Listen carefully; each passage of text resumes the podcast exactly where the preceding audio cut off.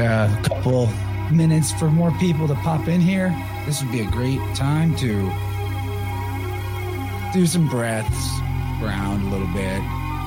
We'll get going pretty quick. But first, I gotta hear from you guys. Who's watching? Let me know in the chat.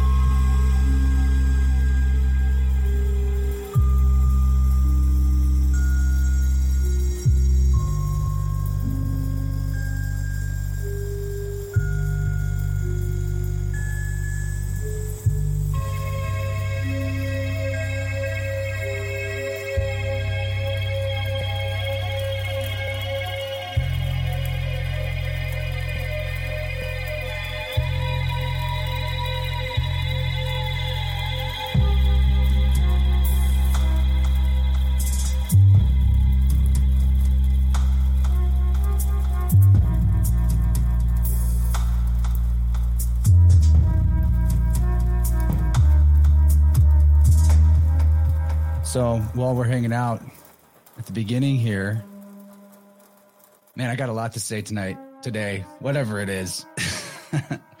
I want to share, and I'll share this again probably two more times in the stream, but I want to share this mudra that really encompasses what we're going to be getting into today. I love having a mudra deck that's like an oracle deck, but for mudras. It's amazing. This is the Pradaya Hridaya, I don't know, Hridaya Mudra. Don't know how you might be supposed to say that, but very simple. And it would be awesome to maybe practice this at different points while you're listening. It's best to do it two or three times a day to really get results. I've already done it several times today. You can do this mudra anytime, any place. You could be walking, you could be meditating, you could be sitting and talking with friends. But it's all about, it's called the gesture of the heart. It's the heart seal. So it's pretty easy to do. You might want to warm up your fingers a little bit.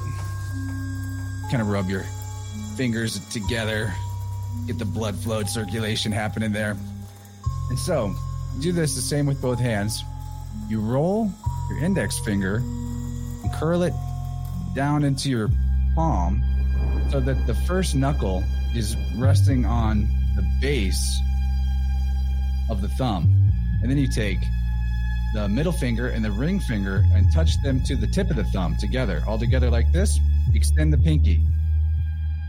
So, first finger, index finger is curled in all the way so that the first knuckle is touching the base of the thumb. And then you get the middle and ring finger touching the tip of your thumb, making this sort of circle here, and then the pinky sticking out. So, do that with both hands. If you're sitting, you can rest this in your lap. You can hold it up closer to your heart or solar plexus or chest. It's a very powerful mudra that benefits the heart. And you can form this anywhere, anytime. You want to relax your chest and solar plexus. Try to consciously release any constriction going on there. Breathe naturally and practice the feeling of smiling inward into your heart. It can really relax and open up your chest. Hold it for five minutes, hold it for 45 minutes, whatever you want to do. But doing it a couple times a day is a good call. So, we're going to do a full meditation using that mudra later, and I'll teach it again. But for now, I'm going to cut the music. By the way, that music is Norb's World, 639 hertz or cycles per second. Hertz isn't that good of a word, but it's really awesome that to me correlates is the solfeggio frequency that correlates with the heart also. So this whole thing today is going to be really, really about the heart. I pre-selected the cards today because I wanted to go in deeper than I can do if I just sort of on the fly draw cards. I might draw some cards on the fly too. But in the past in these videos, I would prepare for an hour or two. Today I prepared all day because I did a deep dive researching the gene keys, actually. The gene keys is a system we've talked about with like Rachel Munoz on the Munoz, Rachel Munoz. for some reason, that word, that last name's hard for me. We've talked about gene keys with her a lot. I've had the book for quite some time and I've perused it. I've read some of them, but the gene keys are a synthesis of all kinds of systems, spiritual traditions, astrology, the I Ching, especially. And I want to deepen my ability to reflect with the I Ching personally. So in the future, I might do this again. I might get the, I might throw the coins for myself, which I did today. I threw the coins and got the hexagram 22, which is grace. And we're going to talk a lot about this, but I felt really good about my intention before throwing the coins to go into the gene keys about whatever I got. It made me feel really good about it when grace is what came up because grace happens to be like a real centerpiece of the whole gene key system. It's like a, a linchpin of everything else. And I had plenty to learn about it. There's 20 pages in this book, this big, big book, 20 pages just about grace. And I'm going to summarize some of that. But uh, there's a lot more for you to learn if you want to dive into it yourself at some point. Now that we've been going for a while, I got to say hi to everybody. What's up, Juan? hey, buddy from the One on One podcast. Love you, buddy. Shannon, good to see you here. Jenny B, I bet you're looking good too. Spoons, thanks for hanging in. Debbie, Sean over on the Rockfin side, really cool. If you pop in, let me know. Would love to say hi. So yeah, um, I dove in. I took a lot of notes on this Gene Key 22 of Grace, but we'll talk about the actual I Ching constituents of grace as well as we go. We're going to be talking about grace, number 22, the majority of this stream today. Hey, Laura K, what is up? Good to see you. Um, so, where I want to start, again, I want to remind you guys if you want to hang hang that mudra, hang with that mudra going, we'll keep you from typing, but it's a good one to practice. It might help you a lot. Finger uh, index finger fully curled in so that the first knuckle is touching the base of the thumb. Middle finger and ring finger touching the tip of the thumb, pinky extended. Amazing mudra. It's cool because I drew that first, and everything I drew today all synergizes together beautifully, as as it always happens. Um, so let's go ahead and start talking about grace, the 20 second hexagram, before we get into the the gene key stuff which is thick and meaty gravy. Grace is symbolized with the art in this deck that I use as the blooming lotus coming out of the mud. The elements here are the earth and fire, you could say. It's not really earth in the sense of like the whole earth, it's more like mountain, I should say. It's the big mountain of stillness, the keeping still aspect of ourself, our total unchangeable, immovable self, being supported by the inner light of fire, spiritual passion, the clinging. The clinging is what you would call the element of fire in the I Ching system. So I'm going to be referencing notes that I took today while I was thinking about all this stuff.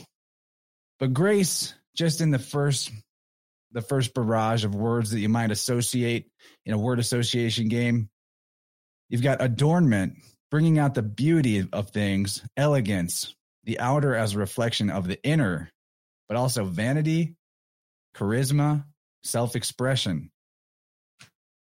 So there's a lot there. But let's get into it a little bit.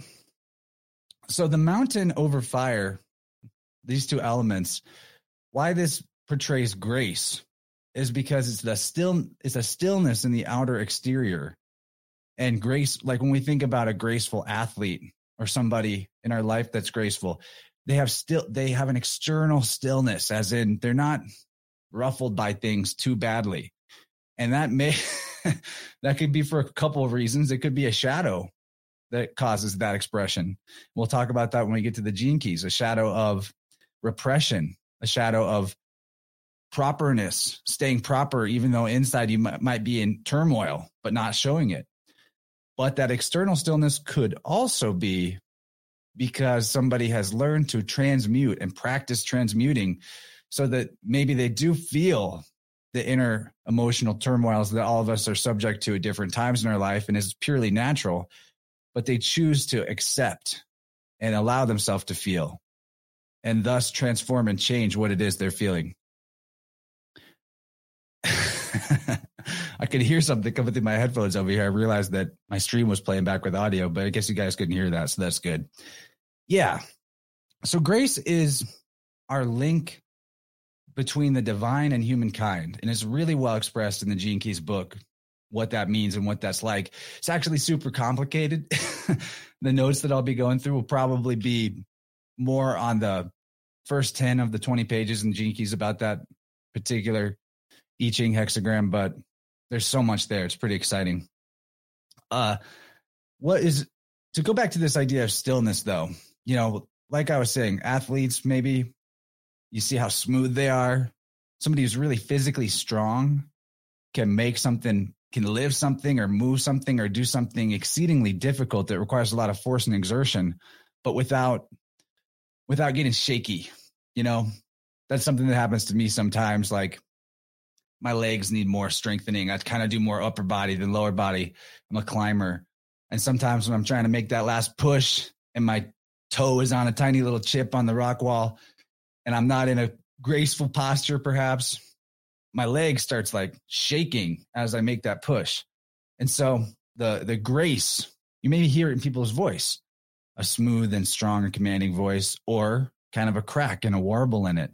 It's amazing how much information when we start paying attention to the obvious, the very obvious, but maybe maybe subtle, but also obvious and apparent, can give us a lot of constant information. so the feeling of being at home within oneself and thus within the entire world is the superpower that we can attain that we would call grace. And being at home, being at home within oneself means that we feel our feelings and we don't reject them, we accept them. We're at home with those feelings, the light and the dark. The lotus blooms out of the deep, dark mud, right? It's a dirty, muddy water that creates this beautiful bloom. Hey, what's up, Gabriel? I see Slick Dissonant in the chat. Beautiful. Good to see you, man. So, this feeling of being at home within oneself allows you to feel at home within the world, wherever you're at. And at the higher levels of realization, we'll start to notice that our inner world within oneself is constantly reflected in the outer world. So, if you're at home within your inner self, you're always at home within the world. And so, this corresponds to the idea of redemption or atonement. We're going to get into that later with the gene keys, but atonement, this is a very important word. Religiously, it's been, you could say, sort of twisted, in my opinion, to refer to the need for externalized saviors, for an atonement through some kind of blood sacrifice, or, you know, the list goes on. There's all kinds of examples of the corruption of this idea of atonement. But when you break down the word, it's at one ment, and ment is mind. So you're within the, you're at one mind. That means that you're recognizing and perceiving the all that is mind, the Hermetic principle that all is mind, and you're within that. You're at one with the one mind, meaning that your inner and outer world no longer have this illusory separation. Very important for overcoming this knowledge is very important for overcoming the shadow side of the grace gene key expression. Uh, going into some more things about the grace from just the basic I Ching perspective without jumping too far ahead into the gene keys yet is that I already mentioned that the lotus turns it turns the muddy darkness into uh, the blooming, the light of blooming, right? In fact, this mountain over fire, mountain over fire dynamic here reflects that in the sense that what is a mountain? It's a big pile of mud. Sean Clark points out a tone ment, a sound mind. Yes, you got ahead of me. That's in my, that is another part of it. Very, very good. Very, very good. It is both. At, atonement is also a tone ment, meaning the tone of your mind, if you will the tone. And tone means sound, but tone also could mean strong, right? You get toned whenever you work out or whenever you exercise. Exercise those demons, the physical exertion through you know, especially for the masculine, but it applies to all human beings. One of the ways to work through difficult emotions is to physically work, physically do something, martial arts or anything exerting, athletic can be massively helpful, of course, to working out the more difficult emotions that can get trapped in our field and in our body and stagnated. Because when you really exert yourself, you're forcing that chi to move and it can cause things to break loose that otherwise wouldn't. And you don't necessarily even have to feel them in a hardship way. It's almost like you're paying paying with your body instead of paying with your emotions by, you know, making the investment and doing a difficult thing now so that things will feel better later, as opposed to trying to feel good and comfortable now and and feeling shitty later because you didn't, you know, life is a pendulum like that. That's the beauty of doing the work, whether it's working out or doing the the shadow work to face and integrate and accept our emotions that we all have that are difficult. And uh, when we when we don't do that work, whenever we are looking for just the pleasures only and getting one dimensional, that's where we get into the danger zone of of self deception, really, because we are in a world of dualities, if you will. There is always going to, like, you cannot have the joy without sorrow. You need to experience both, or you would have neither. So, uh, one of the things that, yeah, so the mountain is a big pile of mud. The fire supporting it is the light that nourishes, the light within. So, that's the idea of bringing out the beauty that grace has to offer. And it's expressed for us, one of the ways it's expressed is as the urge to create. So it's another way that we can, another way that we can become accepting of our more difficult emotions and feelings within ourselves instead of rejecting them is through the process of creating.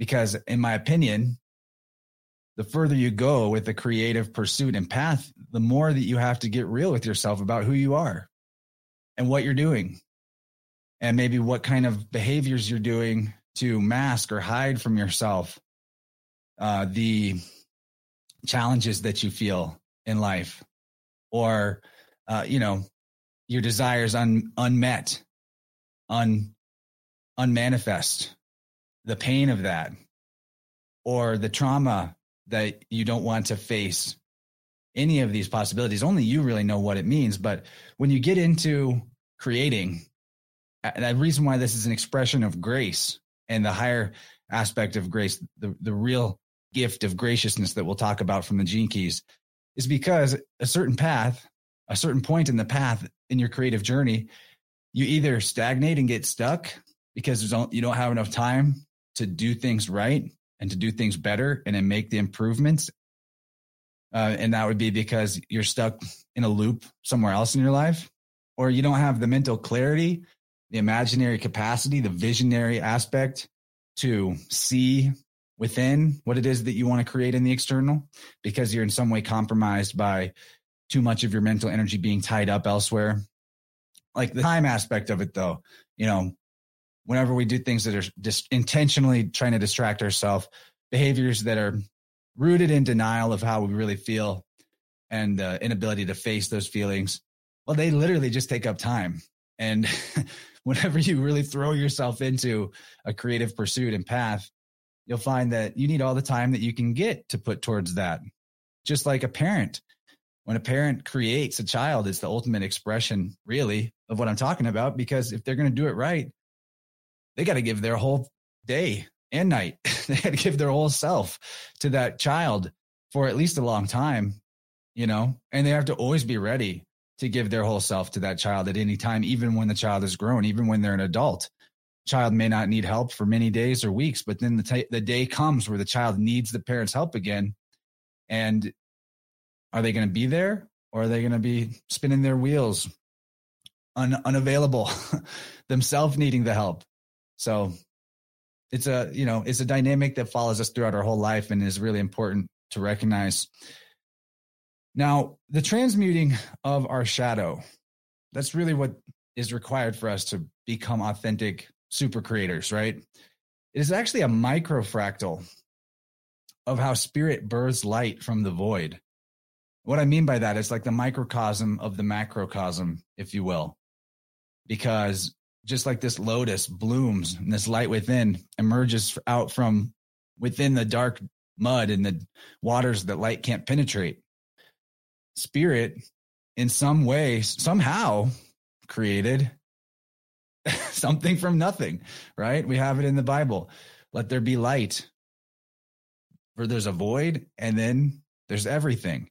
And I'm not saying that uh, there's a an origin point in the sense like I'm not saying that there's a beginning or an end. I kind of think there isn't, but it's a continual process that every moment spirit continues to heed the call that it feels within itself to create this world of light and all the physicality that comes from the denser uh, side of the vibratory spectrum of this light. And maybe at a certain point in our journey, maybe there is an end. Maybe there's a refusal at a certain point to continue with the game of consciousness, to continue with the game of life that we're playing. I mean, just think about that word refusal. I, if I got to the point where I refused further incarnations, personally, I don't know if I would ever want to do that. Life is pretty fun. I'd rather be doing something than, you know, sleeping in the void. personally, maybe that's just where I'm at in my journey. But think about that. Refuse. You're fusing. You're refusing back with what? The original source, which is mysteriously nothingness. And it has to be because really for there to be something, there has to be the idea of nothing. But that nothing is almost like the fiction versus the reality. Or is it the other way around? I don't know. This is, I'm just kind of stream of consciousness right now for me. But I, I really think that nothingness is t- like the conceptual. So whenever, you, if you were able to refuse with the void or with nothingness to end your cycle of incarnations and reincarnations, you become fictional in a sense. You become conceptual, become part and one with just an idea that doesn't have physicality or reality. And the, the beauty of life is recognizing that you're always in the process of existing both with both as that void and fused with it and also as this concrete character in this physical reality with other people. So when we transmute our own personal shadow, when we transmute our own hard feelings and difficult difficult traumas or difficult emotions, we are re-clarifying and reenacting the original spirit creating from nothing, the light that comes out of the darkness. Yeah. These artists is perhaps when you're at one, you're at peace. I think that we can maybe achieve that while still having these physical bodies. One of the things I don't necessarily jive with with the gene keys is some of the elements of like the higher consciousness journey that they talk about and what the other layers of our bodies might be. I don't say I disagree. I just don't know. I just don't know. We'll get to that stuff. Um, so this this reenactment of the original creation of light coming from shadow is is a, a cyclical thing, right? a part of the the learning through the journey of the grace hexagram is the recognition that beauty fades eventually. Springtime becomes summer becomes fall becomes winter. It is reborn again. And so we have to also continually transmute the tougher feelings that we have. We can't just come we we don't like i don't think that there's an ultimate attainment of perfection and enlightenment that doesn't require continual attention to one's feelings. I think, and that those feelings shift and change constantly in our myriad of possible expressions. I think the desire to always be in one season, so to speak, is really the transhumanist dream, actually. The idea that we could just be like perfect workers with no you know, medicated exactly right so that we don't have any emotional turmoil and so that we can just serve our purpose as given to us by our masters without any shadow expression at all. This is the one dimensional man. This is the um robotiz robotic roboticizing. I wanted to say like roboticization. I don't think that works. The roboticizing of of man. Jung Jung talked about this. The one dimensional man who has lost touch with his shadow completely, and this is the uh, false light, if you will. This is the light that is disconnected from its source because mysteriously the source of light is darkness. And that's where the great mother, the cosmic mother, the womb, you know, the void. It's what it is. So we don't want to get trapped by our pursuit of beauty into the belief or the uh, the non acceptance of the, the the very real truth that we go through cycles, right? So I want to because that exacerbates our suffering really. If we if we get to the point where we think we can always be in perfect flow and we can just always ignore what's bothering us i don't know if that's real. I think you can stay in flow while accepting and transmuting your feelings. But if your attempt to stay in perpetual flow uh is predicated on the rejection of anything that is below a certain threshold of excitement or beauty uh, or good feeling, if you will, I, th- I think you're going to exacerbate your suffering personally.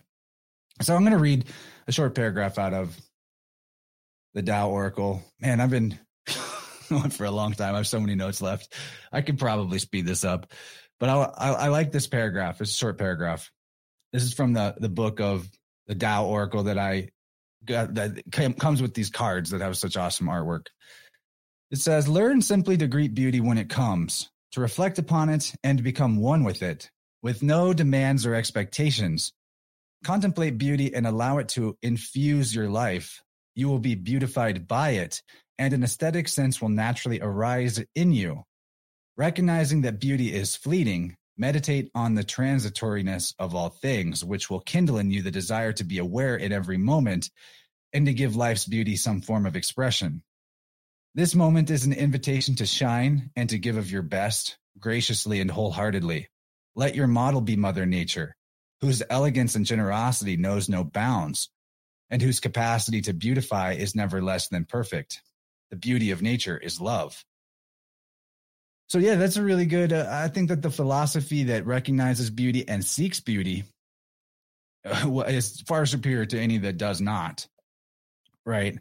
But part of what makes beauty beautiful is the transitory nature of it. And to be aware of that and meditate on that is quite healthy and helpful. And it doesn't make you a goth or an emo kid. if you're like every all things will die, everything that is beautiful is an illusion. That's kind of emo. Okay, so there's so much in this Gene Keys book. I'm going to try to just roll through my notes and give you the good summary of 22 in there and not take up all afternoon doing it because it's so easy. I think that I like will run out of things to say, but then I spend 25 minutes on on just one short page of the notes. So the way the gene keys work, for those unfamiliar, is that each of the I Ching hexagrams is associated with a lot of other stuff from DNA coding to uh, astrological aspects, planetary things. But especially important are the shadow, the gift, and the Siddhi that are assigned to each of the I Ching hexagrams. And to me, this is where the real value of the gene keys is at. Not necessarily, I'm not saying don't check it out. But I'm not necessarily like fully on board with some of the cosmological, prophetic aspects of Gene Keys. I can't say it's wrong and I can't say it's right. I just don't endorse it as absolute truth. But take what works and leave the rest, right?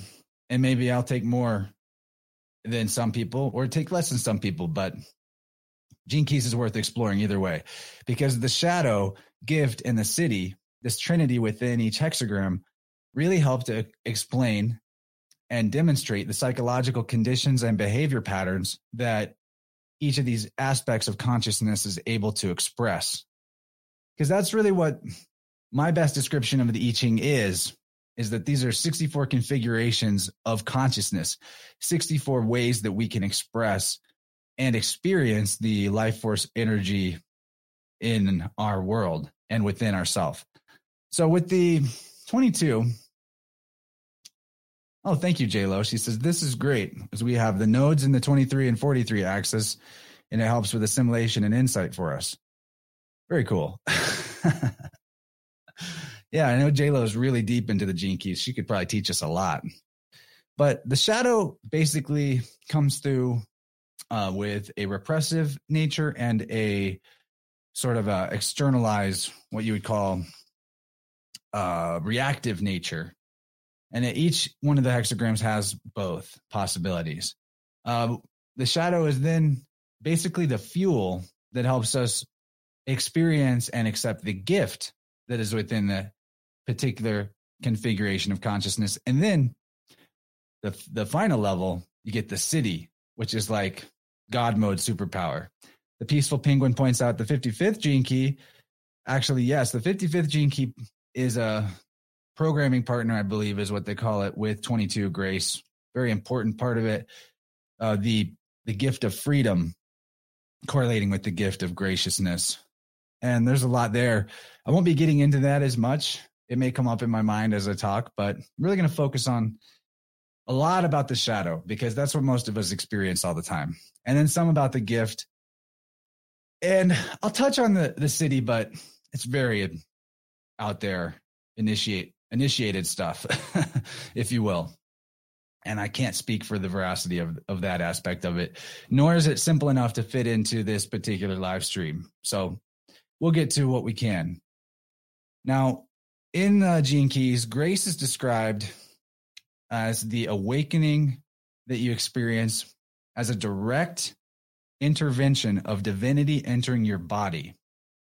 What that means to you may be different than what it means to me.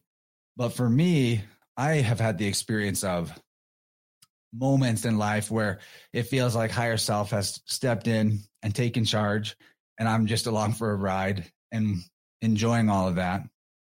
Uh, it may come through moments of like ecstatic dance.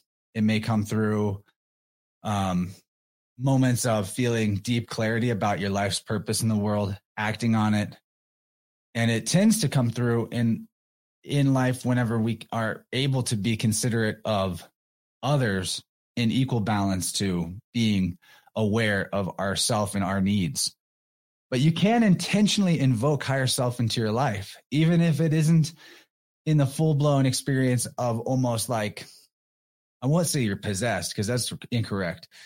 If you're possessed in any way through this experience, it is that you possess yourself. It is self ownership, taking ownership for all parts of yourself and res- thus responsibility. But you can intentionally invoke higher self into your life. And there are many reasons why you'd want to do this. In particular, anytime that you want to make sure that your behavior is going to be in alignment with what others need and what's best for others and what's best for you simultaneously. Anytime you want to get out of your own way, your and um, put your ego in the back seat, not to get rid of or kill your ego, but to allow your ego to be in alignment with the higher capital W will. Hey, greetings, James, James Maiden, Jimmy Boy, Kaylee, good to see you. guys showed up at a good point. We're just getting into the gene key 22. So, like an example of when you might invoke higher self into your life intentionally is in ceremony, in healing practices. For me, whenever I'm getting uh, started with a sound healing session for people that I work one on one with, or even an oracle reading card session, I I don't think I, I it ever fails. That like the first thing I do is I make the agreement with them that higher self, chance, higher self, client are going to be in charge of the process, take over, if you will, and then that way I can be at peace with knowing that I can't really do it wrong. That even when I'm in the middle of the process and I'm not exactly sure what I'm experiencing, I'm not, I haven't, it hasn't clicked yet. I haven't made the connections that allow me to consciously see the dynamic energetically going on for the client or for myself. I trust that however I'm waving the forks, if you will, whatever cards I happen to draw, whatever words I happen to say are exactly right timing right moment, exactly what is needed for the intention, the stated intention and the agreement that me and the client made that everything about this process is to serve their greatest good. if that makes sense.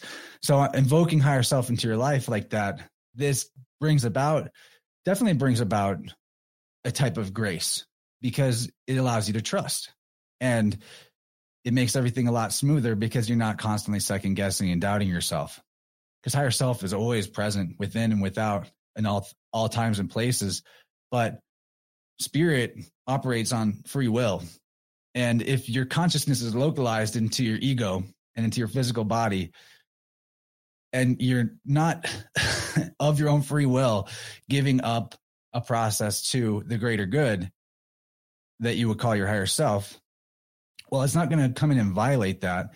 It's going to allow you to have whatever experiences that you choose for yourself because that's what you need then. But if you know that you're ready to do things right, so to speak, uh, do the right rights, then it's always a good idea to invoke higher self into your life. Um, another big aspect of this gene key is redemption. Redemption. And when you think about it, it is the theme of all stories in the universe.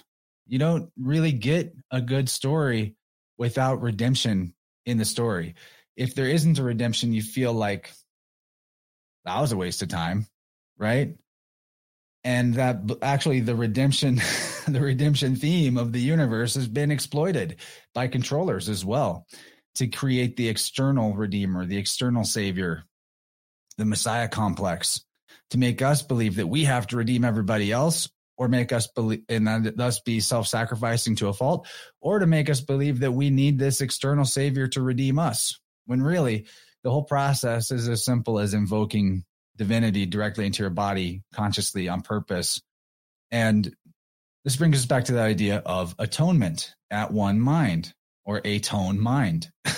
Ment is mind at one ment. Atonement that's another word for redemption used in religions all the time.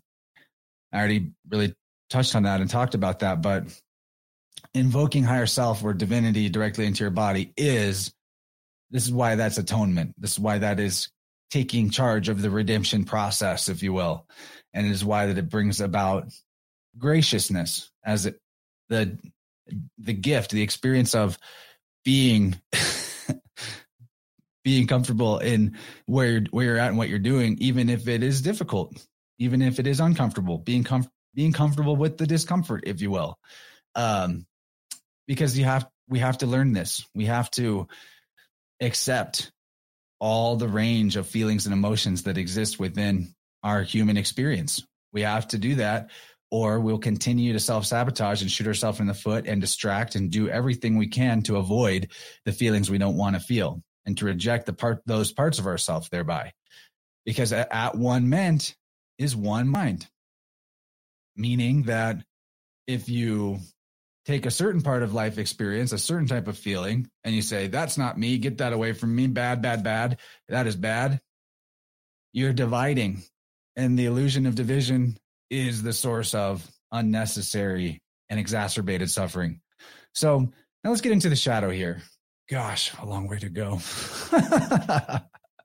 the shadow is dishonor, actually. The shadow of grace is dishonor. Now, why would that be? I think the first thing that is worth considering is that all things that we say and do are recorded in the energy field in the body of universe. Period. In your body, which is a fractal microcosm of the big body, it's also out there in the big body. So what that means is there's no such thing as getting away with it, whatever it is. And when we think about behaviors that dishonor ourselves or bring dishonor to others, much of the, that stuff, um, you know, because of the the feeling of dishonor, we wouldn't want anything that would bring about external dishonor and recognition of dishonor in us to be noticed by the world. So a lot of our behaviors that are not in alignment with the greater good for ourselves and for the world and with truth, we have a tendency to want to hide those aspects of ourselves. Trust me, I know. I'm a my moon's in Libra, so I'm like really good at uh, appearing proper on the external, even if I have some kind of emotional turmoil going on within that may be leading me to shoot myself in the foot with sabotaging behaviors. Uh, for me, a lot of it, it would be escapism type behaviors. We'll talk, I'll talk about more of that stuff later. Um, okay. So much of the things that we do that are dishonorable. Yes, Shannon says the shadow aspect of dishonor is still an aspect or part of yourself that needs to be accepted and transmuted. Yes. Or she says no, but I'm saying yes, that is true. Um, actually, much of what we do that would fall under the category of dishonor, we're doing because we're trying to fix or suppress our own suffering. But the truth is, the only way out is through. We have to go through the suffering. If we don't go through, then karma is going to boomerang return it to us again and again with a bigger and bigger smackdown until we honor, which is to accept our feelings, honor our feelings. We get through the shadow of dishonor by honor. Makes perfect sense. What are we honoring? We're honoring how we really feel. Uh, and this is why this is so important to the heart mudra that I brought up and that we're going to talk about more later. And we get into a meditation at the end of this, a brief one. Because what leads us to these behaviors that I'm talking about, these dis- self dishonoring behaviors, um, it, it's all about our wounding, right? This is what I thought about. The world wound is wound up around our heart because our heart is where we feel emotions, both good feeling and difficult feeling. And in fact, you know how the heart is kind of like more on the left side. There's actually a uh, place in the human biofield called the world pain spot, and it kind of hovers around the left armpit. Eileen Day McKusick calls it the pit of despair. Not that you should like, you know, hate on your left armpit, but to just pay attention to um, the way your field feels around this area and the way that maybe it could all lead up to left shoulder too. It's this whole region. This is where our world wound connects to our personal wounding. We all have it. The wound is literally like a cord that is wound up around your heart. It creates the feeling of constriction in the heart and in the solar plexus. That's why this mudra is so helpful because it's all about opening that constriction up. And there's other gene keys that tie into this really heavily. For me personally, in my what they call like the hologenetic profile, uh, number 25, um, gene key 25 has a lot to do with this constriction. That's the shadow of gene key 25. Maybe we'll get into that someday. I probably will do more gene keys research every week and present it like this, maybe if it feels good to do. Today it does. So this constriction of our, our heart center and our left armpit area is very much tied to the world wound. And this has to do with karma. And I'm going to talk more about karma later because I think karma is is misunderstood in what it is and what it means for us and who we are. But uh, there's a possibility, and I think that this is true, James James says, I thought Lewiston, Idaho was the pit of despair. Ha. Ha. Ha. Ha. I don't know anything about Lewiston, Idaho, dude. Is it really that bad? Anyway, in the Gene Keys book, it talks about how uh, after death, our shadow emotions are said to show up to us as entities and beings, and we have an intense coming of face to face with their feelings. Literally, they take on a face and a form. And this is described through many traditions, such as the idea of the bardos, right? And I think that there could be something to this. And the reason why I think that is possibly accurate, this idea that after death, our unprocessed emotions and feelings actually show up as beings and entities in the astral when we're in that body is because in life this happens. It happens in a slow down form. When we think about it, are not the people that are part of our life, whether they bring us joy and happiness and light or difficulty and pain and and shadow, are they not always a external world reflection of the energy we carry within ourselves? First of all, yes, because we have the whole spectrum within us at all times. But when you really pay attention to the energy that is most present in your field, and most needing to be processed and brought back into balance within yourself into the central column so it can circulate and continue to shift and transform and be the um the infinitely the infinite variety of expressions that it can be and not just one expression when we look at when we look at how life brings us certain people and situations it does that exact thing as what is said to happen in the bardos but just in a slowed down form and sometimes not even that slow.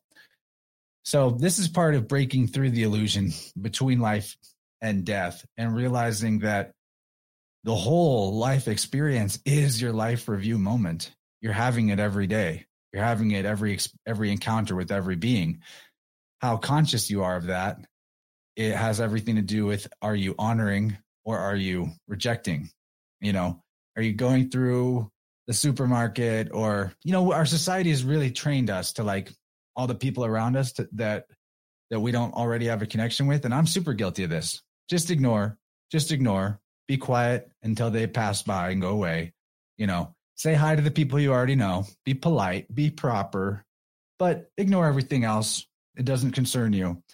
But in truth, if you stopped and had a connection with any human being that you run into anywhere in the world, you're going to notice that if you pay enough attention and if you dig deep enough with them, that there's something going on with them that is a perfect one to one match with something going on with you. Because we all have more similarity than we have difference And we are all spirit in this physical matter of our bodies. Every moment is a sim- crazy fox nails it. Every moment is a simultaneous experience of life and death on a spectrum of infinity. Boom. That sounds great. I'm with you. I really think this is the, the case. And the more uh, spiritually evolved we our awareness becomes, as in the sense of the more we notice and pay attention to what's really present in every moment, because it's always present, the more we're going to notice that this idea of like the the bardos extends into life before the physical body dies. It's always happening. So, uh, you know, this process is about helping us take, helping us recognize and take responsibility for the energy we're carrying. Um, but the important thing about this idea of what happens after death with the Bardo state and how the images come and they're more vivid and intense. And the life review is like instantaneous and you really feel every feeling you made anyone else feel. I think that this is because we get a purging of the shadow or of the the heavy and the corrupt and corrosive parts of the emotions we're we're carrying. I do not believe, and this is also reflected in Key's book, so I really appreciate this about it. I do not believe that we carry our karma with us from one lifetime to the next. Don't buy that. I don't buy that. If you buy that, that's cool. I do think that we have a collective karma of the entire cosmos and all of humanity. I do think that is the case. Um, Debbie, entities are a complicated question, but yeah, there's life forms that are not in physical incarnate bodies, no doubt.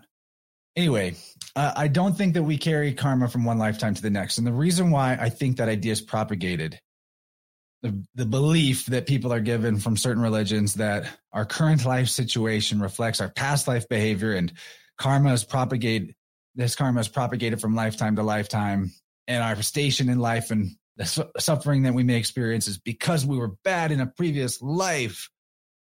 It's just like the uh, interpretation of original sin as telling that's telling you that we're all sinners and we're all evil and it's all because Adam bit some apple. I believe that that is a story that is propagated by manipulators who want their slaves to believe they deserve their situation. So that's what I think. I think that we get the slate wiped clean between lifetimes. I do believe that. And I do believe that in every moment, our slate can be clean because all the karma is is the outer world reflecting the energy that you have not processed and made clear to yourself. What does it mean to make something clear? It means you become fully aware of it. Oh, thanks for making that clear for me. We need to get clear. We need to get through what it is that filters what's present within our feelings, our fieldlings, and the external world because otherwise we'll just keep in the same loop. And this is what the spiritual journey is really all about. I think that because all life is one life, all karma must be shared. I think the whole back to the idea of a redemption story. It, it, the hero's journey is a redemption story. So the universe must be a redemption story. And if it wasn't, I mean, if we didn't get our karma wiped clean after a lifetime, how is there redemption then? Where's the redemption, even for the the most naughty of souls, right? I think that it would be a shit story if you got to the end and it was like, oh, well, to be continued. uh, there's a lot there. I mean, we're getting into the weeds a little bit, but I do think that it's very possible, in my opinion, that souls choose a high suffering life not because they were so naughty in a previous life, but because they've developed so much compassion, compassion being empathy and the ability to feel what others feel and feel what you actually feel. Uh, because they intend to transmute bigger and badder shadows of humanity to help humanity learn to forgive and love itself. And not all souls achieve this mission. Some come in and have a really hard time and they get stuck in the shadow. And maybe their their intention, their mission, and they were so good and experienced souls, but they just didn't quite break through. They they bit off more than they could chew. Why would they deserve to have a shit life the next go around just because they didn't do a good enough job the previous life? Right? I think that the high suffering lives are people that, you know, like Debbie just said in the Rokfin chat, there are terrible things that happen to good people. How do you explain that? Well, it's all relative when it comes to terrible things happening to good people. We don't really know how good any one person is because even though the fact is true that our that the universal field records all memory and consciousness at all times, everything that's ever happened, unless we learn to tap into that, which we do by paying attention to what we see and feel in the external world and in our inner world, well, then we won't really know if maybe Mother Teresa was secretly a rapist or something, which some people claim. I don't know. Some people claim. I haven't looked into it. My point is that though I just want to make that clear that I think that we're dealing with shared human universal karma and that it's really one life at the core and at the root of life. And Shannon says karma kind of feels like the hell made of fire and brimstone to create fear and shame in life. Exactly. Exactly. I think that's I think all the manipulative and controllery controllery aspects of the world hierarchies of the past and religions come from the same source and the same intention. So I, I don't think that we need to condemn ourselves any more than we already have up to this point. I think we need to honor and accept ourselves. And to talk about this shadow of dishonor a little more, it comes in two flavors the the repressive and the reactive. I think I'm just going to read from the book, two paragraphs, one about each, because it sums it up really nicely. And then this is maybe one of the most important parts of the whole Gene Keys breakdown because about grace, because if you can recognize the way that this particular shadow works for you and how you operate, it will really help you transmute and reach the gift part of this. So the uh repressive nature is called properness. The 22nd shadow in its repressive phase gives rise to a deeply false sense of character. These people may appear outwardly balanced, very calm, and proper, they can often be extremely socially adept. Inwardly, however, their emotions are often seething. They can hide deep sexual lusts and often foster deep hatred and resentments.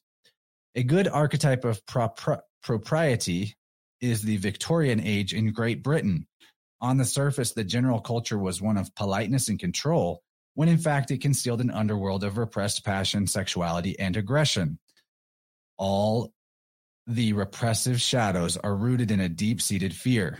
The fear of the 22nd shadow is the fear of losing control. We should remember that no shadow is in itself bad. It matters how we deal with it. If you have a repressive nature, you can use it positively to transform in, to transform inward negativity rather than letting it stew and stew until it erupts. However, if there's no sense of virtue in these people, this shadow can conceal the most violent and explosive of natures. So, are we bottling it up, bottling it up, bottling it up, and volcanoing later? That volcano doesn't necessarily mean you erupt and get angry at somebody else. It could mean you go crazy and like go uh, on a bender and then drink yourself out to unconsciousness or something like that. It could come in a lot of ways. Um, and I don't think that if you recognize the repressive nature of this shadow in yourself, that that means you need to like go out and shout from the rooftop every bad thing you've ever done that was dishonorable. I think that the key to exposing your own denial is to notice your own denial. hey, it's as simple as that. As soon as you have awareness of denial, it can no longer be denial. Pretty amazing. So the reactive nature is called inappropriateness. The reactive version of the 20 second shadow manifests as inappropriate or antisocial behavior. These people cannot control their emotional reactions. They often lead fairly disreputable but passionate lives, wearing their hearts on their sleeves. Their actions and behavior are usually destructive, initially more towards others than themselves. Even in its shadow, this archetype has such creative power that these people can produce wonderful art or music but so often their inability to handle their own passions and treat others with respect leaves their private lives in tatters. Above all, these people have an inability to listen, either to others or to themselves. Thus, when they're, even when their intentions are good, they are doomed to be mistimed and misunderstood. Now, I, I don't like how he puts the thus they're they're doomed, but you know, if you are caught up in the the shadow of this gene key, it and I, I don't I don't personally um, experience the reactive nature of this one that much, but you can think about it. Anyone c- can probably think of somebody that's extremely inappropriate way too often. And that has, a, I guess, you know, a lot to do with this 20 second gene key. So, really important, really important key stuff right there to recognize how it it manifests in you because we're going to probably all have expressed or definitely going to express either being inappropriate or being uh, proper to conceal how we really feel. And I'm sure that we're both, we're all guilty of both in some parts of our life, no doubt. Um, but now let's get into the gift, the gift of graciousness. This is what we get to experience whenever we have turned it around, whenever we have gotten clear about what we were in denial about, whenever we are allowing ourselves to go through and feel what it is that is what we would call negative or bad, when in fact all that is is the fertile soil for your own growth. Um, the gift of graciousness means it expresses in a sense that whatever you do, you consider other people's feelings. How what you're going to do is affecting other people. And this is how you avoid being inappropriate, for example. And uh, the key to this, and I've realized this so many times in my life, and then I kind of make myself forget and pretend like I don't know it, but you realize that everything you do or say is seen and heard and recorded by spirit. You don't get away with anything. This is very helpful to know because, especially if you have that repressive pattern of properness. And Kaylee, no, this is not the gene key for where the sun is. This is the gene key for the coins I threw today. This is just what it is. I'm not following like what they do with that whole system in terms of how it's progressing right now. This is where I'm at. so if you're here, then we're good. Uh, we're all there. So yeah, um, realizing that everything you do or say is seen and heard and recorded by spirit. If you need any convincing of that, ask yourself, am I spirit? Is it possible for me to do, say anything that I didn't see myself or hear myself do? No, it's not. And when we think about this idea of the Akashic field and how everything is recorded in the universal field, maybe this is why we've always had the mythology of watchers, of literal watchers, angels, whatever you want to call it, that are seeing everything we do. I think it's because deep down we know that this is true, that spirit records everything, that in order for the universe to continue on and exist the way that it has and does, everything must be recorded in some way. For every moment, there to be a something emerging out of the void of nothingness, for there to be atoms dancing in empty space, then there needs to be some sort of memory of where everything was up until that point and how it got there. It's just as simple as that. And, you know, we have a real thing going on right now with um, the surveillance state, right? This idea of the watchers is coming on strong in a literal technological sense. Maybe there's more to say about that. Um, but really, the key for this gift of graciousness is expressing a balance between service to others and self love. It can't be too far into one direction. Debbie says thoughts are recorded too. I tend to maybe agree with that, but because thoughts have a physicality energetically too. But I, I would say cut yourself some slack for your thoughts. Uh, cut yourself some slack for all of it. Accept your thoughts, but learning the practices of mindfulness is is crucial because you don't have to get caught up in a thought loop. If it pops up and it's not what you want or it's not in alignment with self-love or service to others then you don't keep it. You don't hold on to that. Uh so honoring and respecting self and other that's key. It's a simple obvious message but that's the gift of graciousness living your fullest feelings at all times holding nothing back and not suppressing or rejecting anyone else's feelings either and not being inappropriate about that not crossing other people's boundaries with your expression of those feelings it may seem like there's a lot more to say about the shadow than there is the gift but you know, we talked a lot about the beginning of this idea of grace from the I Ching side.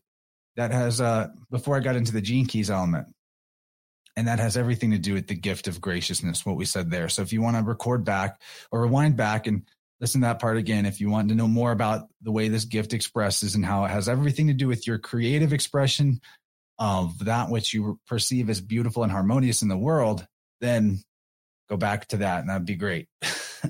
Now, I'm not going to talk about the Siddhi, the Siddhi of like divine grace, really, because we would be here for a long time. And I'm not entirely sure I understand it, to be honest. And that's okay because a lot of, of, of these Siddhi aspects, these very divine expressions, have to do with your own personal path of initiation.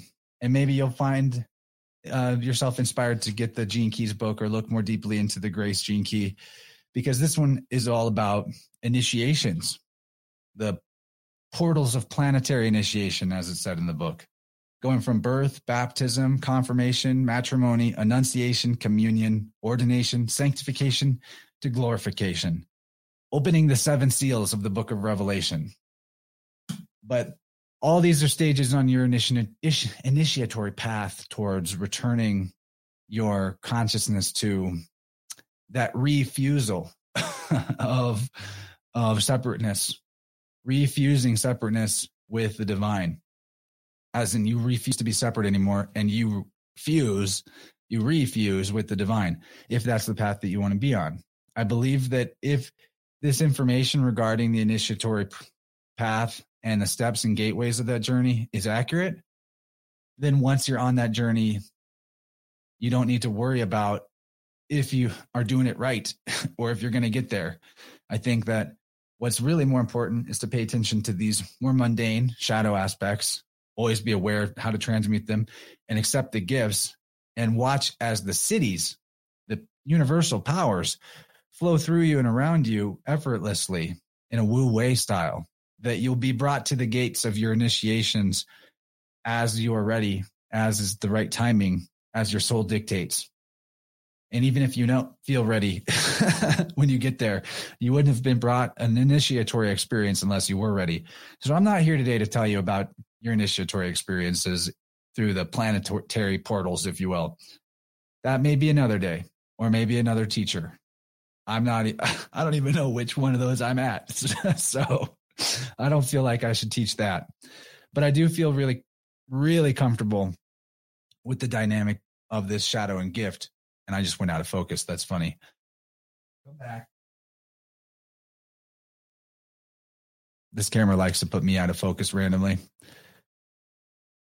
Uh, oh, okay. Maybe if I back up. Did you guys notice I got a new background? I got some brand new, I got a brand new desk. why won't this thing focus? There we go. Hello. Got a brand new desk and it I can stand. i have been standing this whole time. How about that? Yeah. I can press a button and it goes up and down. Both desks do. I got to say thank you to my mom.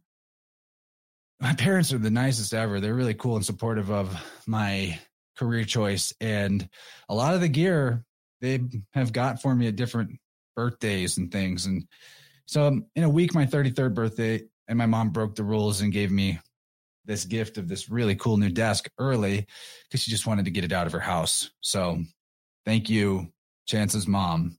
Best mom ever.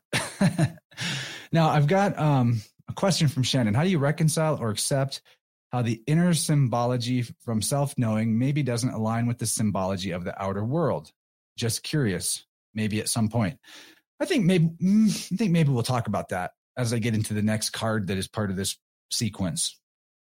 Uh, so I drew a card. Speaking of 33, 33rd birthday, one week from today, I drew the Weasel card, which is the 33rd card out of this animal deck. And the Weasel I've talked about before, it's all about stealth. Stealth, what does that mean? Really ties into the idea of dishonor because we can't really hide anything from the universe. And stealth Actually, the message of stealth is more about being observant than it is about hiding who you truly are. In a way, like animals, weasel changes its coat with the season and blends in well to whatever season it's in. And that's an element of stealth, but it's also an element of being in alignment with where and what nature is doing at any given moment. So, weasel, and Shannon, I hope to get back to your question because I know I freaking thought about that before I started. Maybe it's in my notes somewhere, but stealth, the weasel, medicine is the power of being able to see the hidden reasons behind things, the hidden reasons for what happens. And the, I think, deepest layer of this superpower is being so in tune with your own feelings and what's inside you that you're able to tell that there is a real connection. You are able to reconcile or accept the inner world, outer world alignment. Um, one of the things I mentioned about accepting and inviting, invoking the divine or higher self into your life, well, you can totally, after doing that, start to notice signs. If you say a prayer to the supreme being, if you ask for help, if you ask for a sign, and then authentically pay attention, you might be driving down the road. You ask a question to spirit, and the next billboard you see in context to what you were asking, that billboard becomes like an oracle card. It may have nothing to do with in the literal external physical world, what with you or your question, but in context to your inner world, what you just saw might answer your question or your prayer entirely. And this is a way of getting to know yourself because sometimes there is a bit of a block. Like, what do I really want? How do I really do it? Really, the question of what I really want. And the outer world can be a really helpful key for that if we ask and then pay attention. So the weasel power is able to like really, really uh, express that ability of paying attention so clearly to the outer world and knowing how you really feel and what you really want and being able to get those messages. Hey, thank you for the tips, Lawrence. And um, Kaylee, Kaylee gave a tip too. Thanks for the tips on Rokfin. You guys are the best. thank you. I really appreciate that. So, um, um, this is Weasel Stealth Medicine. It's about embracing your power as an observer and also making peace with the watchers, with the observers of you, whether they're technological, technocratic, or uh, spiritual, not you know Nephilim, whatever they might be. I, I really think that human beings needed, and many still do, needed the illusion of privacy, and the experience of the disillusion of external privacy is really coming to a head in our time. I do not mean by this that it's okay for other people or for you to spy or pry or cross someone else's boundaries. But I do think that in truth, privacy from private, the idea of privacy is rooted in a, a need that humans have. They need to feel like they have some privacy from source or from spirit. They need this experience of the illusion of separation in order to um, to grow, to be able to take responsibility for their slice of the karma pie, if you will. If we're looking at karma as a shared thing for all people and places. Um, it's a complicated question, right? Because obviously we don't like how the power differential of those who are spying on everybody all the time and knowing everything, or they're peeping toms, like Jayla just pointed out, how that gives them an un, uh, a not good power differential in the world. But if our behavior remains in honor at all times, then those that are watching will also learn from our honorable behavior, honorable behavior, and they'll have more of an opportunity to choose something different, no matter who they are, unless they're AI. and that's a whole other question. Um, the weasel stealth medicine is about getting real with your feelings and letting the signs, symbols, and messages of the external world verify and show your feelings back to you, which I kind of already touched on. So, do you see how cool it is? How well these tie together? That's great. 22 and 33, Weasel and Grace. I really appreciate that. Thanks, cards, for picking the perfect one. Um, Weasel also is teaching us not to lie to ourselves or others. You know, there's no getting away with it. We already covered this off in so many places, but I'm just rehashing it because it's there in the Weasel card, doubling up the message. This is exactly what I'm talking about. this is exactly what Oracle, divination, or whatever is meant to be. It's meant to be a system that you can get multiple corresponding confirmations of something that you're feeling and going through inside. And trust me, I am all this dynamic I'm talking about, all this shadow and and trying to accept the gift. I'm in that I'm in that with you. I'm no different than you. you know, I I express the repressive aspect of this shadow still every day seems like some some of the day, you know, like I'm still learning this too. I'm right there with you. And just by doing this practice of the oracle cards, I'm really taking the time to study it and look into what it's telling me and sharing this with you.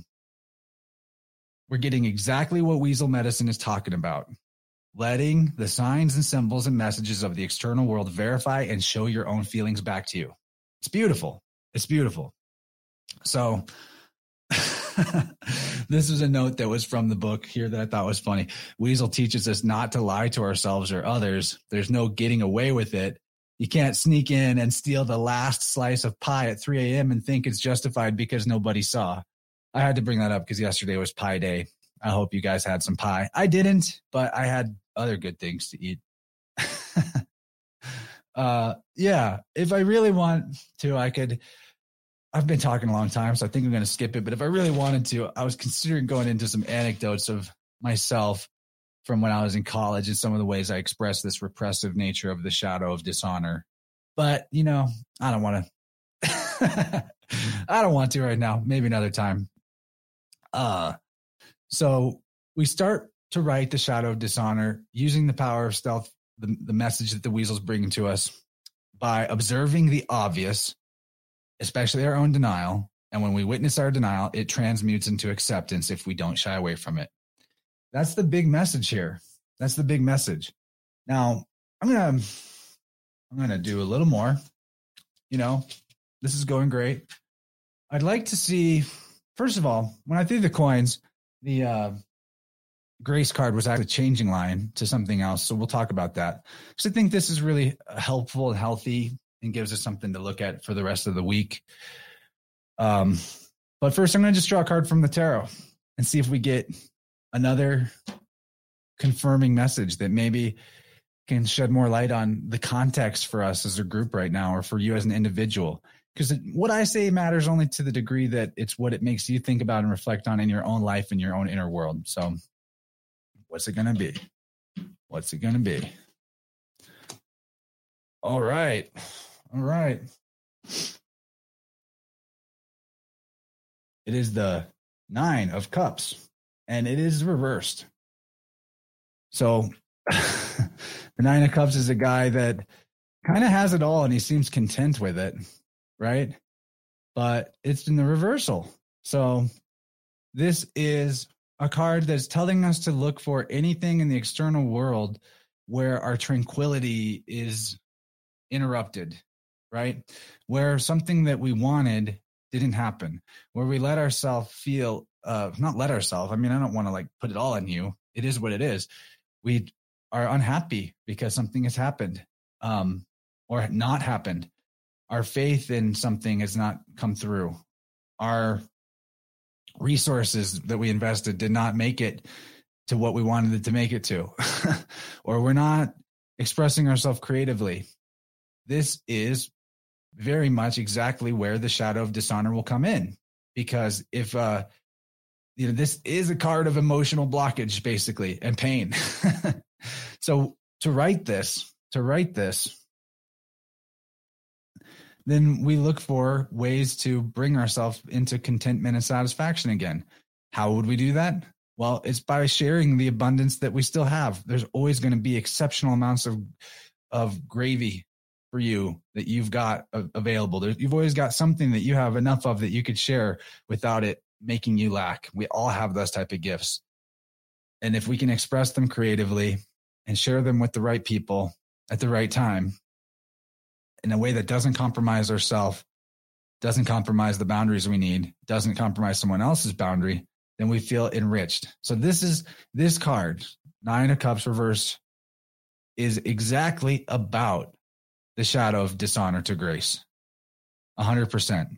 Taking yourself from the shadow of the feeling bereaved by life and feeling let down by life or whatever way.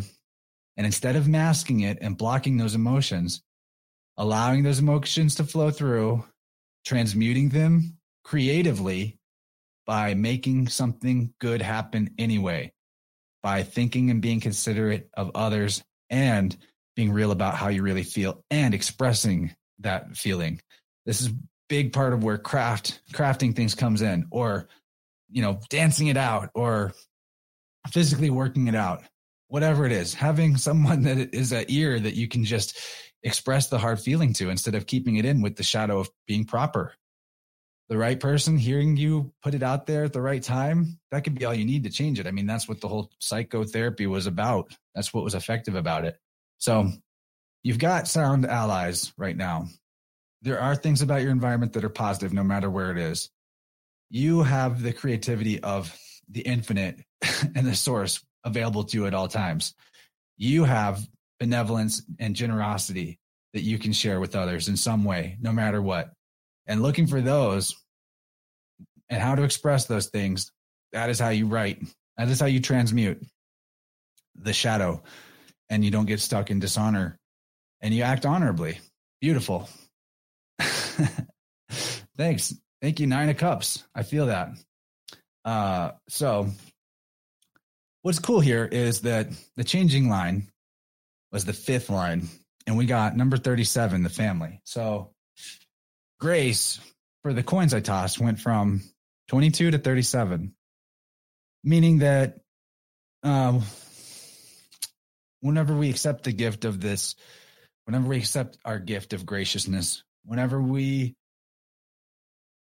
become honorable, if you will, whenever we learn how to recognize our denial and transmute it, it's leading us to family. It's leading us to the right kindred spirits, if you will, the community that we most align and vibe with.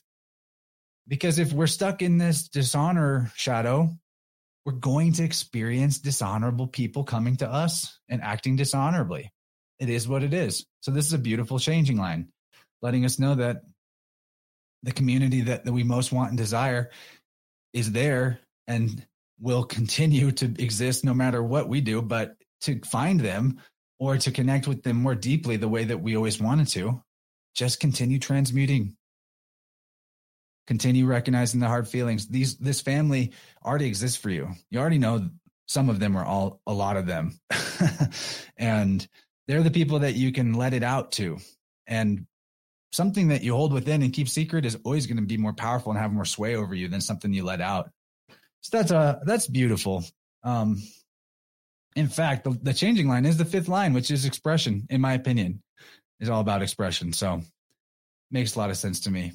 Uh now, I'm going to lead us through a little mudra meditation that will help us with this dynamic of feeling how we really feel and taking us from the shadow to the gift.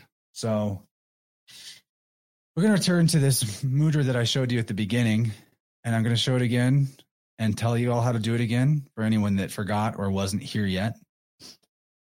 This is the Hridaya Mudra, which is number 21 in this deck. I don't know if the number has any significance, but I had a funny sync with 21 earlier. and let me pull this up. I'm going to play some music. This is music by Norb's World or just Norbs, I think, on Spotify. I linked it in the description of this show. And I made these graphics and I tweaked them to be green and feel very hearty. I'll bring this back up after, actually, after I've shown the mudra, because you're going to need to see it up close, possibly. I think you could figure it out by me describing it. But the Hridaya Mudra, representing tranquility, it's a gesture for heart health and heart strengthening, is pretty easy as far as mudras go. You might want to warm up your hands and fingers again. If you haven't, just kind of rubbing the edges of your hands together and rubbing all your fingers together. That may help with the flexibility here. The Hridaya Mudra is formed by curling the index finger in as far as you as far as you can really so to the thumb so that the first knuckle of the index finger is touching the base of the thumb it's fully curled in and then you touch your middle finger and your ring finger to the tip of your thumb and you extend the pinky so it looks like that do that with both hands like that um, like that from that side. Yeah, I think an important part is that the first knuckle the first knuckle is touching the base of the thumb. I think that's a good way to do it. So we're gonna hold this mudra. If you can only hold it for a minute or two, that's okay. And you need a break. Maybe try to get back into it after you give yourself a little break and warm up to it. If you can hold it for five or so minutes or for the whole meditation, that's great. This is meant to rejuvenate the heart and the pericardium it releases accumulated stress and emotions, regulates blood pressure and heart rate, reduces anxiety, and opens the anahata chakra, which is the heart chakra. Very much connects to the solar plexus constriction too. So while we're doing this meditation, if you can hold this mudra, uh, I think that it would really enhance it. And if you can remember this mudra for later use, you can use it anytime. I would even suggest that maybe another time or two today, you hold on to it for five or so minutes, maybe while you're taking a walk, maybe while you're watching something, or maybe while you're meditating, best of all, whatever works. So I'm also going to, yeah, I've got, I'm to start this out with uh, some tones and then we'll get into this meditation music Norb's made and I'll guide us through a little bit of, of working with this heart energy and working with this transmuting this uh, this shadow and this constriction. Uh, so this is a 639 hertz tuning fork, and the music is tuned to 639, which I personally associate with the heart chakra. Others do too. Um, it works for me in in sessions that I do with people. Really does work with the heart well in my experience. So thanks everybody for being here with me today and sitting through this long, long ramble about grace. I've done other videos about grace, but this is different. Like there's always more to know and learn, which I love. So if you're able right now and you want to get yourself comfortable in a seated position or even laying down and you want to form this Hridaya mudra, index finger curled in to the thumb with the first knuckle touching the base of the thumb, Middle finger, ring finger touching the tip of the thumb, pinky extended. Get your hands into this mudra while you breathe and meditate with me. That'd be great. So let's just start with some deep grounding breaths and I'll play this tone.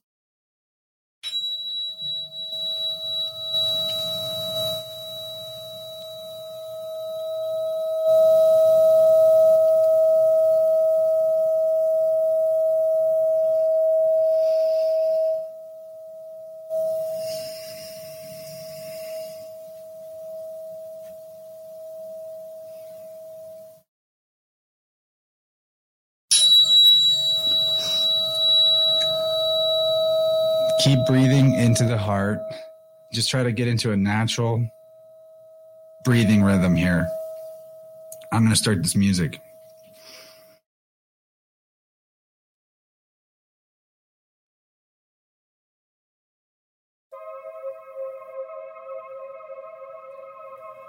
Thank you, Norbs, for making this 639 music. It's beautiful.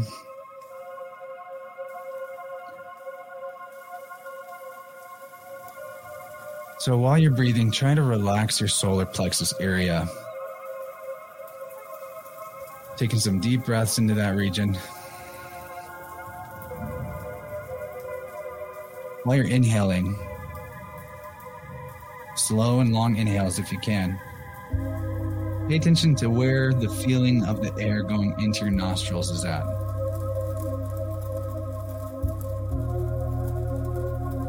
And as you exhale, Try to push that feeling down into the heart area, like you're pushing it open and widening it, widening it, opening it, relaxing that constriction. While we're holding this mudra at your sides or on your thighs, palms up, or up at your chest.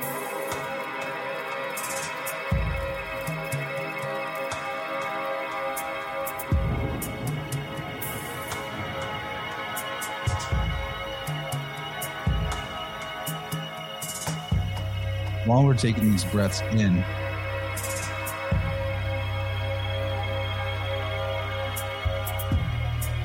try to feel what it feels like to smile.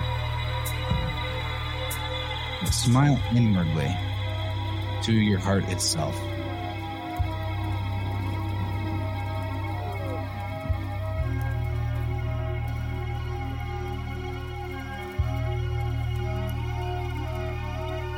Pay attention to any feeling of restriction or constriction around your heart, around your left side, or anywhere in your body.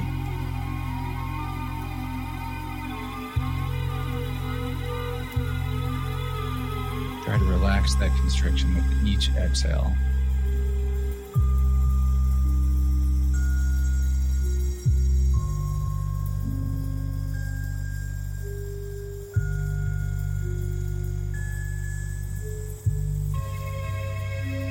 Ask yourself and ask your higher self to become invoked into your body right now.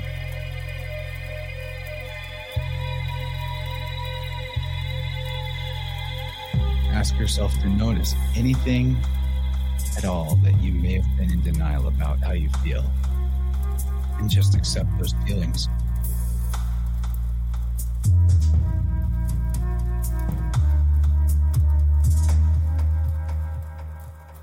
This is the gift you can give yourself.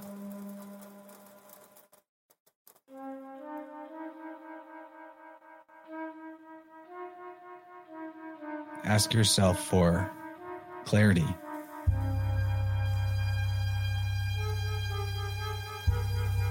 Forgive yourself for any difficulties of your life that you may have right now.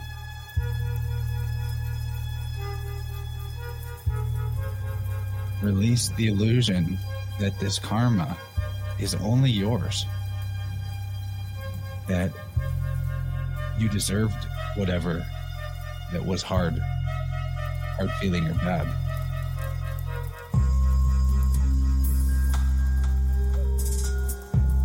Realize that every breath you're transmuting and opening up your heart center. You are doing your duty for yourself and for everyone. At every centimeter that you open up your solar plexus and your heart, every feeling you bring clarity to, you're doing it for everyone.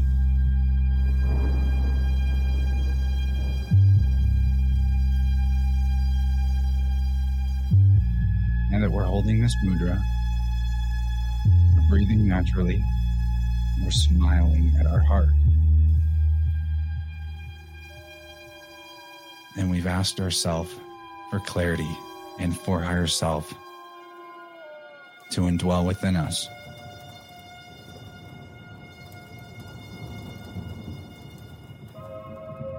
Visualize a green and golden glow in this heart center.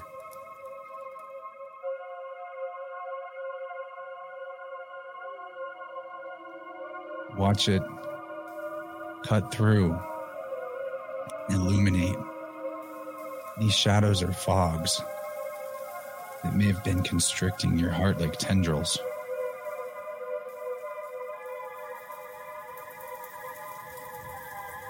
Allow any pain you feel in your body to dissolve into this tone.